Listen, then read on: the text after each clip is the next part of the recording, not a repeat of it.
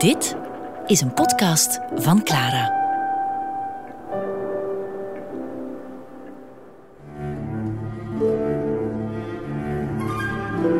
Leven en lijden van Godfried Bomans. Met Padone. Humor, zei Godfried Bomans, kan alleen bestaan in een samenleving die in staat van ontbinding verkeert. Het is een bloem die bloeit op de mestvaalt van het verval. Als dat zo is, als humor vooral gedijt op verrotte bodem, dan zou Bomans vandaag de handen vol hebben gehad. Maar ook in zijn tijd bleef hij niet werkeloos toezien.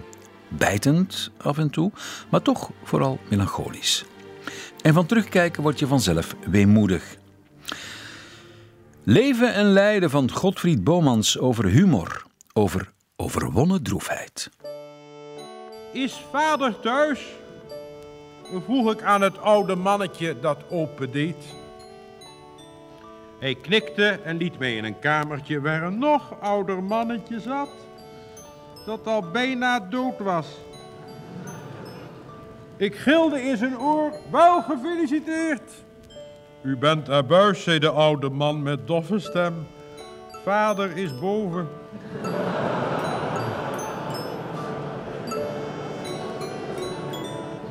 Ik vloog de trap op, want ik begreep dat het nu een kwestie van seconden was.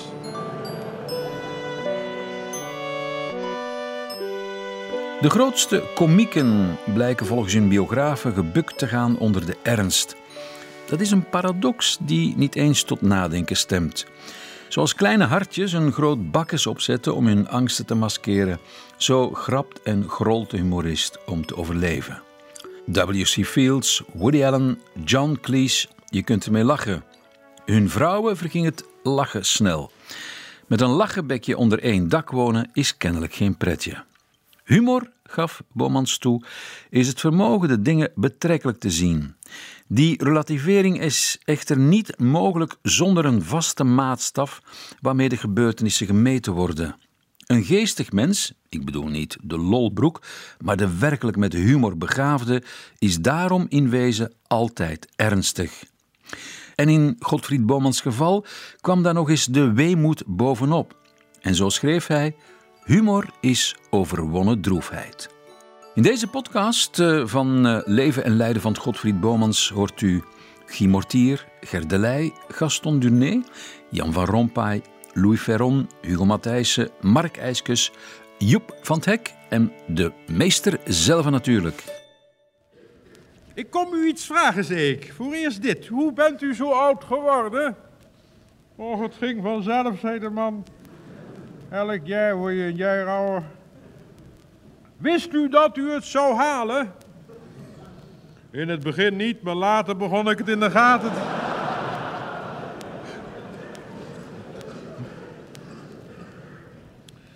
Zijn er in de stad ouder dan u? Er zijn er een paar van 90, maar ik hou ze nauwlettend in het oog. Als er eenjarig is, stuur ik hem een kaartje met mijn leeftijd erop. Dat haalt de futter wel uit op de duur. Zijn er in het land nog ouder dan u? Ja, met zijn er maar drie. Inhalen kan ik ze niet. Maar ik kan wachten. En intussen hou ik ze in de gaten. De weduwe Boltjes uit Schiedam is 104. Goed toegegeven, maar gisteren begon ze te hoesten. Dan heb je nog die oude Dijkstra uit Franeker, 105. Een, een taaie bliksem. Maar hij woont op het noorden op een hoek. Dan heb je nog Van Lochem uit Venlo met dat houten been. Die heeft een voorsprong, want dat andere been, daar heeft hij geen omkijker meer. Wat doet u als u bovenaan staat? Dan schijk er mee uit.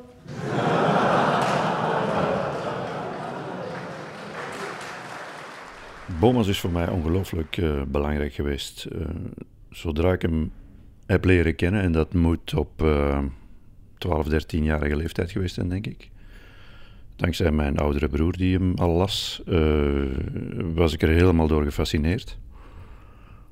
En ehm, wat mij er buitengewoon in aansprak, omdat ik toen ook al erg eh, bezig was met, met schrijven. Eh, natuurlijk waardeloos, maar goed, ik, ik deed niet liever dan schrijven. Ehm, wat mij geweldig boeide, was hoe hij, als het ware met een pincet, woorden uit de vergaarbak van het Nederlands kon plukken en die naast elkaar zetten en zo als effect iets buitengewoon geestigs verkrijgen. Hij had natuurlijk wel zijn trucjes. Hè? Als je zijn platen beluistert, hij had wel een ome die dit of dat had meegemaakt. Dat soort trucjes kom je regelmatig tegen.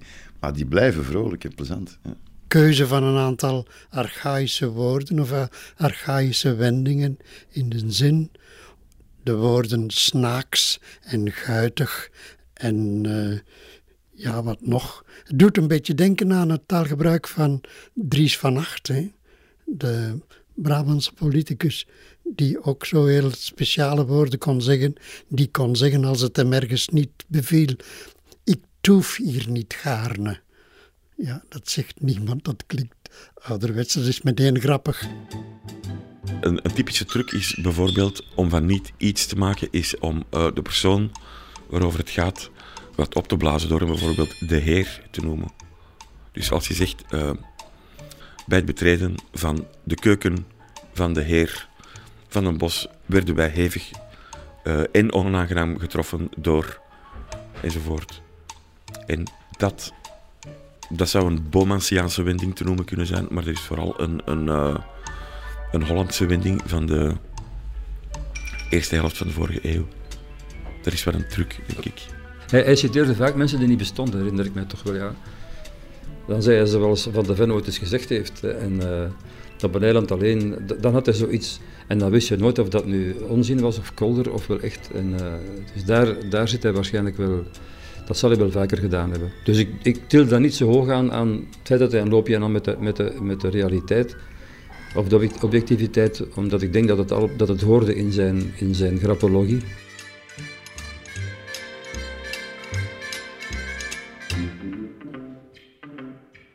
Ik heb altijd Pieter Bas zijn beste werk gevonden. En dat heeft hij geschreven toen hij twintig was. En daarin is hij de, de allerfriste Bomans. Is de Bomans die mij het meeste aansprak. Um, ook daarin zitten al, is merkwaardig voor die leeftijd, heel kleine satirische knipoogjes, maar nooit zo dat ze belerend zijn. Um, daarin viel geweldig veel te lachen. Um, het was echt uh, genieten van het, van het spel met de taal. Was uh, zot van begin tot einde. Het meest frisse dat er was. Volgens mij heeft het, het, impact van humor raar genoeg veel te maken met plezier waarmee iets uh, wordt gemaakt. Als je dat niet voelt, dan mag het nog zo briljant zijn, dan werkt het niet. Dus je moet, denk ik, als je iets schrijft, uh, de lezer moet voelen dat dat met plezier geschreven is. En uh, dat was bij Bomans zeker het geval. En dat maakt ook dat het werkte, denk ik. Vorige maand heeft een kluizenaar in Turingen het er plotseling bij neergegooid. Hij kwam uit zijn grot tevoorschijn, begaf zich regelrecht naar een gerenommeerd restaurant en begon daar te schranzen dat de stukken eraf vlogen. De dienstdoende kelner keek bleek en ontsteld toe. Hij voelde dat een toeristische attractie van de streek hiermee verloren ging. Ook de kerkelijke overheid kon haar spijt niet verbergen. Zij had tot dusver deze uitgeteerde figuur met vrucht in haar preken gebruikt en hen in tijden van geestelijke slapte als een monument van wilskracht aan haar meer omvangrijke gelovigen voorgehouden. Men hoopte dat hij zich zou oprichten, waarna hij in boetpredikaties nog zeer goed vervlochten kon worden. De kluisnaar echter kwam de volgende dag opgewekt terug en bestelde opnieuw een maaltijd die hij met smaak nuttigde. Hierna rekende hij af en begaf zich fluitend naar zijn grot, om daar in een middagslaapje verkwikking te zoeken. De kerkmeester, onder wiens parochie de heremiet viel, besloot in te grijpen. Hij spoedde zich naar de grot en vond daar de kluizenaar, een sigaar rokend en het televisieprogramma met voldoening volgend. De kerkmeester nam een sigaar uit het kistje dat daar op tafel stond, stak deze bekommerd aan en keek de heilige man vol droefheid in de ogen. U rookt, sprak hij met zachte stem. U ook, antwoordde de kluizenaar. De kerkmeester liet zich niet van zijn stuk brengen en vervolgde. U zit in een leunstoel. U ook, antwoordde de kluizenaar. Ze zitten fijn. De kerkmeester dacht enige ogenblikken na en wierp toen een strenge blik om zich heen. Oliestook, sprak hij somber. Radio en televisie. Gij zijt van alle gemakken voorzien. U ook, antwoordde de kluizenaar vriendelijk. En bovendien, hernam de kerkmeester die op dit antwoord gerekend had, bent u brutaal. U bemoeit zich ongevraagd met mijn zaken. Ik deel u namens de gehele parochie mee dat wij niets meer met u te maken willen hebben. Gij zijt een prooi van de Satan en een afschrikwekkend voorbeeld.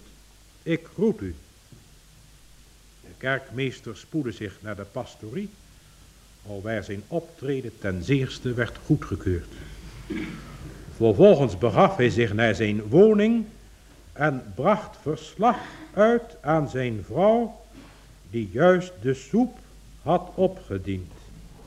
Uitstekend gedaan, meende zij, een lepel vooraf proevend. Dat noemt zich maar christelijk en ontzegt zich niets. Bind je servet om, want ze is precies goed.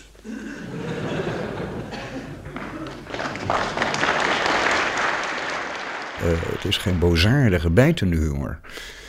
Het is uh, humor die mensen het gevoel geeft van alles is nog, alles is nog goed in deze wereld. Uh, de wereld is nog zoals die vroeger was. En het wordt een klein beetje op een vriendelijke manier op de hak genomen. Dus het kan geen kwaad.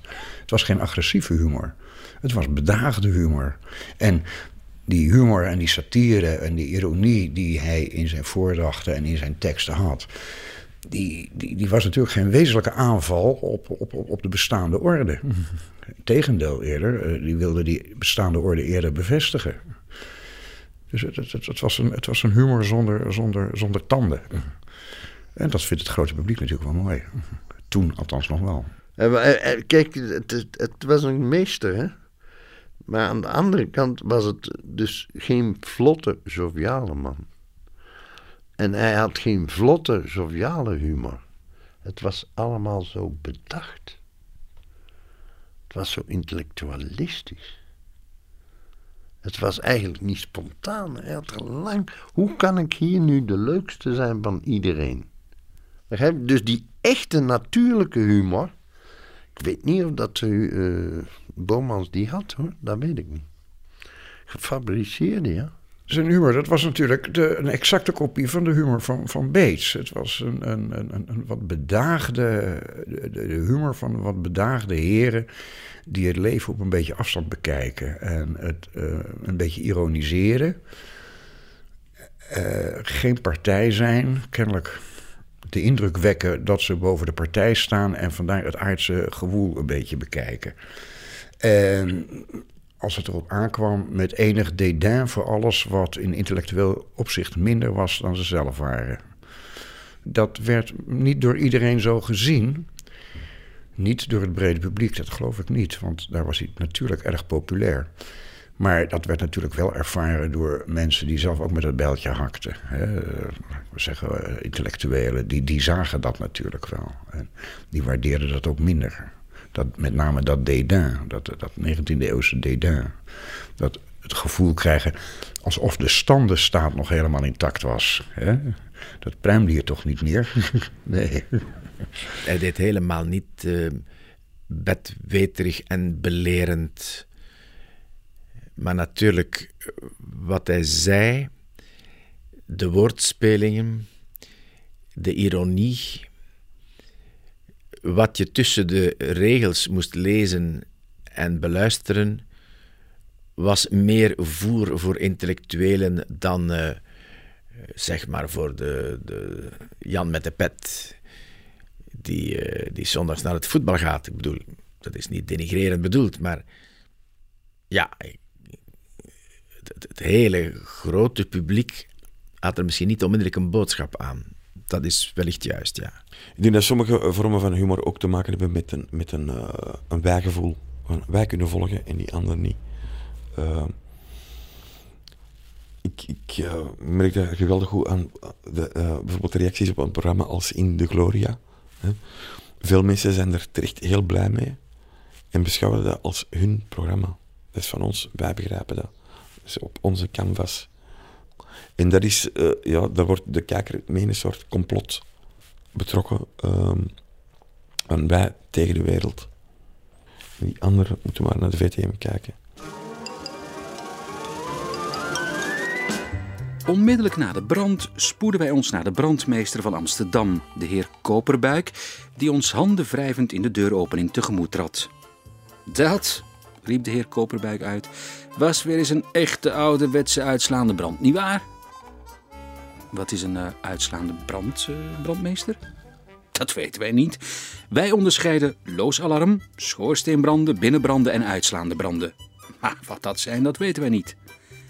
Maar hoe wist u dan dat dit een uitslaande van de journalisten? Die zien dat direct, wij blussen alleen. Verder staan wij er buiten. Hoe vond u het dit keer? Een verrukkelijk schouwspel. Niet waar. Eerst dachten we dat de vuurzee zich tot de benedenverdieping zou beperken. Maar jawel hoor, de bovenverdieping ging er ook aan. En uh, de huizen ernaast, brandmeester?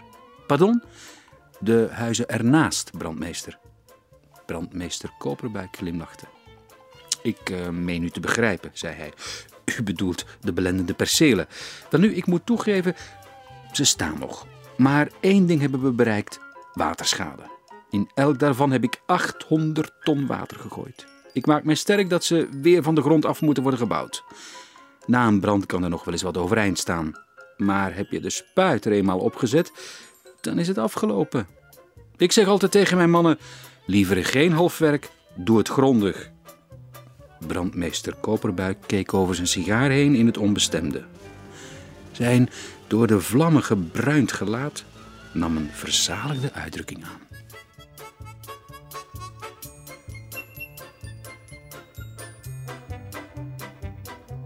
Wanneer ik Bomans lees, schrijft auteur Harry Mulisch, is hij nog steeds een van de weinige schrijvers ter wereld die mij hardop kunnen doen lachen. Jawel, en hoe?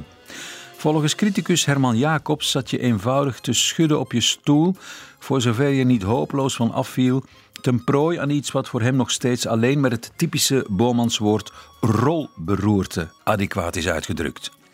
Een rolberoerte van plezier, wel te verstaan. Een massive attack van lol.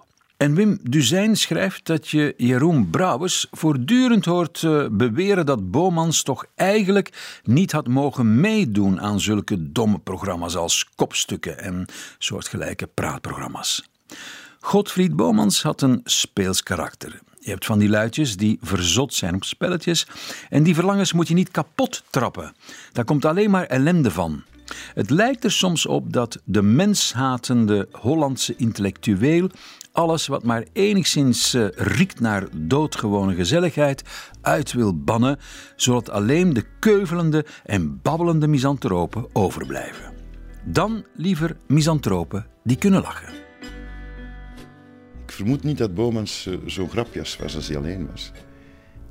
Het is juist net zoals de clown zijn droefheid uh, op een manier verwoord dat de mensen lachen.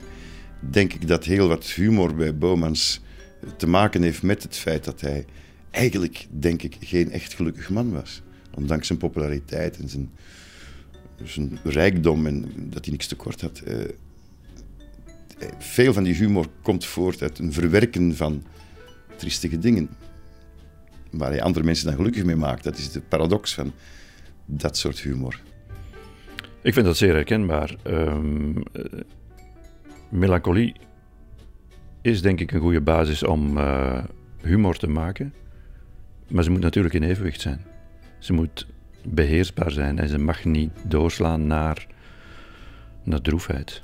Melancholie, zolang ze iets heeft van nostalgie naar iets beters en mooiers en onschuldigers, al kun je er de vinger niet op leggen hoe dat precies moet zijn, helpt heel erg bij het relativeren en in hoge mate ook zelf relativeren, want dat is de enige manier om, uh, om het aan te kunnen. En vanuit zelfrelativering um, kom je al vaak bij een uh, lichte, laten we zeggen, goedmoedige karikatuur van jezelf en van je omgeving. En vandaar, als het lukt, is het nog maar een stap naar goedmoedige humor en satire. In het geval van uh, Pieter Bas, dat daar misschien wel het klopt dat uh, humor overwonnen droefheid is, omdat daar een, een um, naar mijn gevoel, een bijna ondraaglijke nostalgie uitspreekt. Naar een tijd die die Bomas denk, zelf nog amper heeft meegemaakt, of nieuw heeft meegemaakt, namelijk, ik denk de tijd rond de eeuwwisseling uh, van het jaar 1900 dan. Ik, ik, zou het werk van Bomas grondig moeten herlezen om daar een, gefundeerde mening uh, over te geven, maar ik meen me toch te herinneren dat Pieter Bas dat dat uh, een bijzonder hoog Anton Pieck gehalte heeft. En met Anton Pieck gehalte bedoel ik dat het uh, verwijst naar een idyllische voorbije wereld die eigenlijk nooit heeft bestaan, maar waarin elke barst in het pleisterwerk van een bijna bovennatuurlijke schoonheid was. Terwijl er natuurlijk vooral een teken van minderwaardige behuizing had moeten zijn.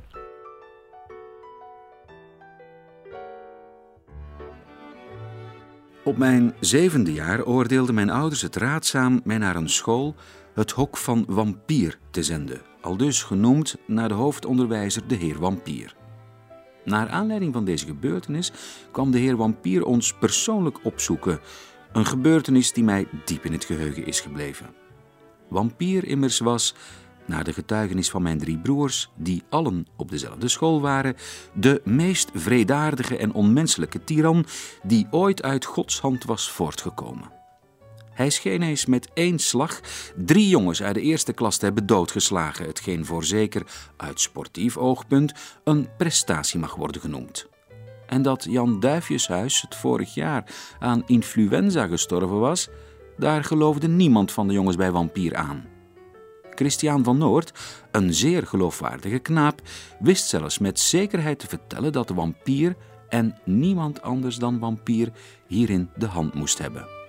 Mijn broer Vincent zei mij dat hij het feit op zich niet zo erg vond. Een mens in drift doet dingen waar hij later spijt van heeft. Maar om met een bedroefd gezicht in de begrafenis vlak achter de kist te lopen, zie, dat was min.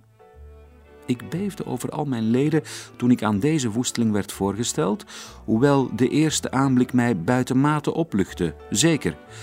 Hij was natuurlijk een harteloze wildeman, doch zoals hij daar op de punt van zijn stoel gezeten mij door zijn nikkelen brilletje toeknipte, scheen hij mij toch van alle wilde mannen de meest zachtzinnige.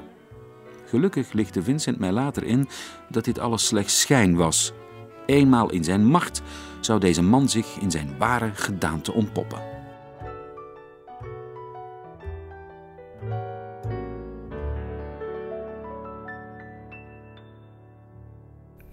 Ook de melancholie wilde hij weer op een afstand houden. Want dan kwam hij weer te dicht bij zichzelf.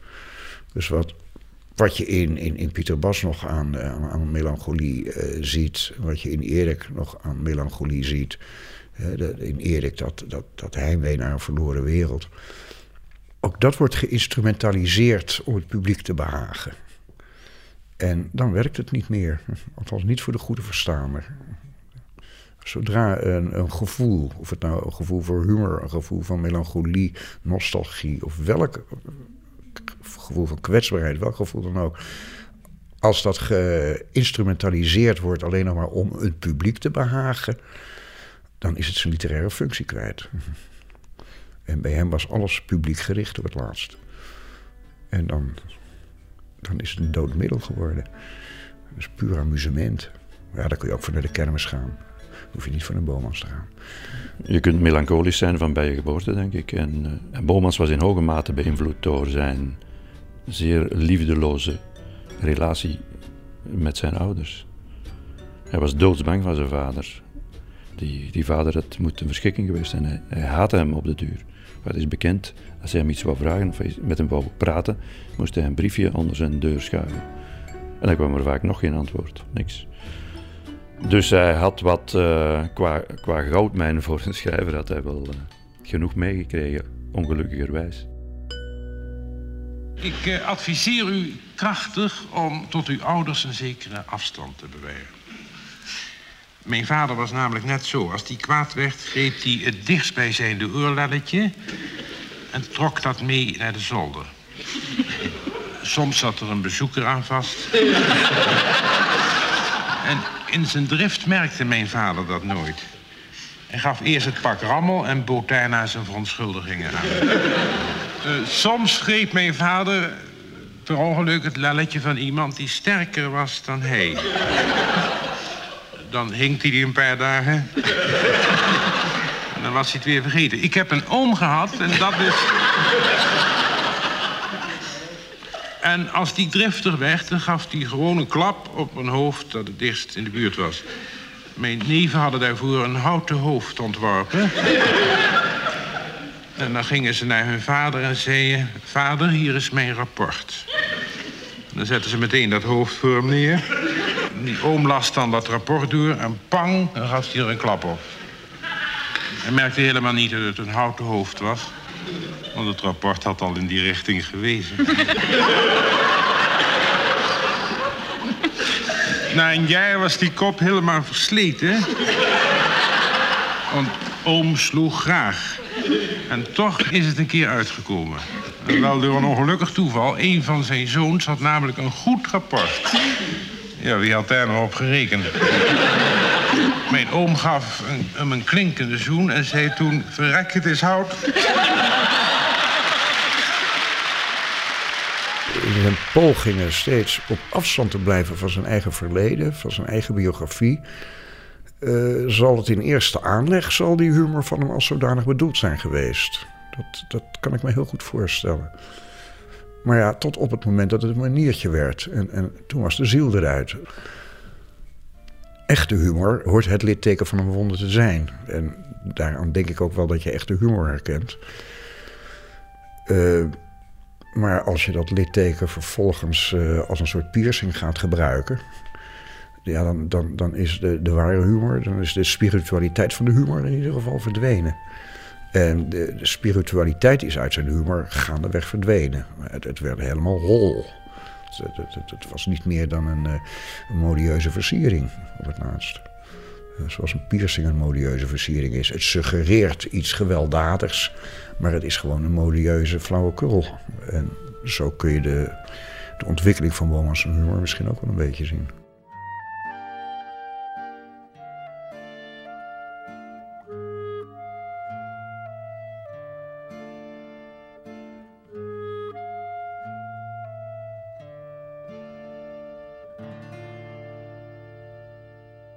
Hij zal blijven als een van de grootste humoristen. Ofwel zal, zal dat ook verdwijnen. Maar als er iets is dat bij hem blijft, dan is het niet de diepgang van zijn gedachten, de originaliteit van zijn dingen. Nog geloof ik niks van. Het was zijn humor. Maar het was altijd dezelfde soort humor. Hij profiteerde verschrikkelijk van de burgerlijk-conservatieve mentaliteit. Dat kon hij perfect belachelijk. En hij was zelf zo. Dus daar zit een probleem. Ja, het is omdat hij het zo goed kende dat hij het zo kon belachelijk maken. Maar hij, heeft, hij maakt het belachelijk, maar hij heeft het eigenlijk niet grondig aangevallen. Dus die humor was toch maar gewoon om te lachen. Ik kan moeilijk twee dingen tegelijk doen. Van het moment dat het op zit, is nu gaan we iets humoristisch maken. Om het zo redelijk uit te drukken, is het toch maar humor. Dus is het om te lachen. Dus zal het de mensen uh, niet bij de strot grijpen, maar wel bij de lachspieren. Dus uh, zal het ook geen kloten hebben, om het Brouwersiaans uit te drukken. Mensen als ik krijgen ook wel eens te horen van uh, je gaat dit of dat uit de weg, of je durft niet ernstig zijn, of uh, je durft geen stelling innemen. Maar ik denk dan altijd, als ik stelling zou willen innemen, dan zal ik wel een pamflet schrijven. Er zijn andere mensen voor. Het is niet omdat ik een mening heb, dat ik die ook moet uh, verkondigen. En ik denk dat de wereld daar geweldig dankbaar voor mag zijn, want er zijn al genoeg oenen die te pas en te onpas hun mening verkondigen. Nou, ik vond dat met name het zwakke. Dat hij nooit in de aanval ging. Dat hij geen wezenlijke, uh, geen wezenlijke onderwerpen bij de kop nam. Dat hij het altijd bij die hele kleine onderwerpjes hield. Daar lag zijn kracht enerzijds ook wel. Maar ik had toch altijd het gevoel van. Je moet verder gaan dan dat. Je moet grotere thema's aanpakken. Want je voelde toch ook wel dat hij ze wel aangekund zou hebben. Maar dat, uh, daar moest je niet bij dat grote publiek mee aankomen natuurlijk. Hè. Dan, dan moest je het maar bij dat gezellige, kneuterige feestje houden. Ik denk dat de kneuterigheid van Boma's uh, moet gezien worden in, in de context van een onnoemelijk kneuterige samenleving waarin die mens opereerde. Als je uh, misschien wel een, goede vergelijking is, Peter van Straten, uh, die ook wereldkampioen is in het beschrijven van Hollandse kneuterigheid. Maar die kneuterigheid speelt zich niet af op plekken waar de kneuterigheid van Bomans uh, zich afspeelde. Bij Peter van Straten is dat op Zuid-Franse stranden, op terrasjes, in bed, op literaire recepties. En ik denk dat een huidige Bomans zou het ook wel wellicht daarover hebben. En zou zijn personages al eens op vakantie laten gaan naar de Dominicaanse Republiek twee weken retourhotel inbegrepen. Dat is ook een bron van onnoemelijke kneuterigheid. Maar die was in de jaren 50 niet voorhanden, dus zal Bomas het al eens eerder hebben gehad over, uh, over spruitjes.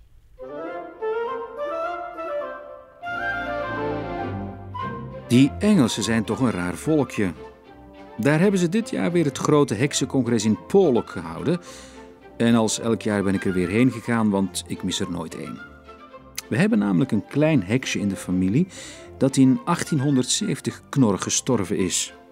Het mensje kon niet veel als je het mij vraagt, maar je hoeft in Nederland ook niet veel te kunnen om als de bonte hond bekend te staan. Als ik mijn grootvader, die haar nog goed gekend heeft, geloven mag, wandelde zij met volle maan in de tuin. Maar het verschil tussen zwarte kunst en last van slapeloosheid is hier zo gering dat men moeilijk van een sterk nummer kan spreken. Verder heb ik nog een tante die op verjaardagen wel eens waar zegt. En zelf ben ik op een vrijdag geboren, op hetzelfde moment dat er bij de buren een leidekker naar beneden viel. De man mankeerde niets, dus mijn positie op het congres is nogal zwak. Maar ik word er altijd weer toegelaten omdat er niet veel mannen zijn. Heksen zijn altijd vrouwen en daarom doen ze bij mannen een oogje dicht.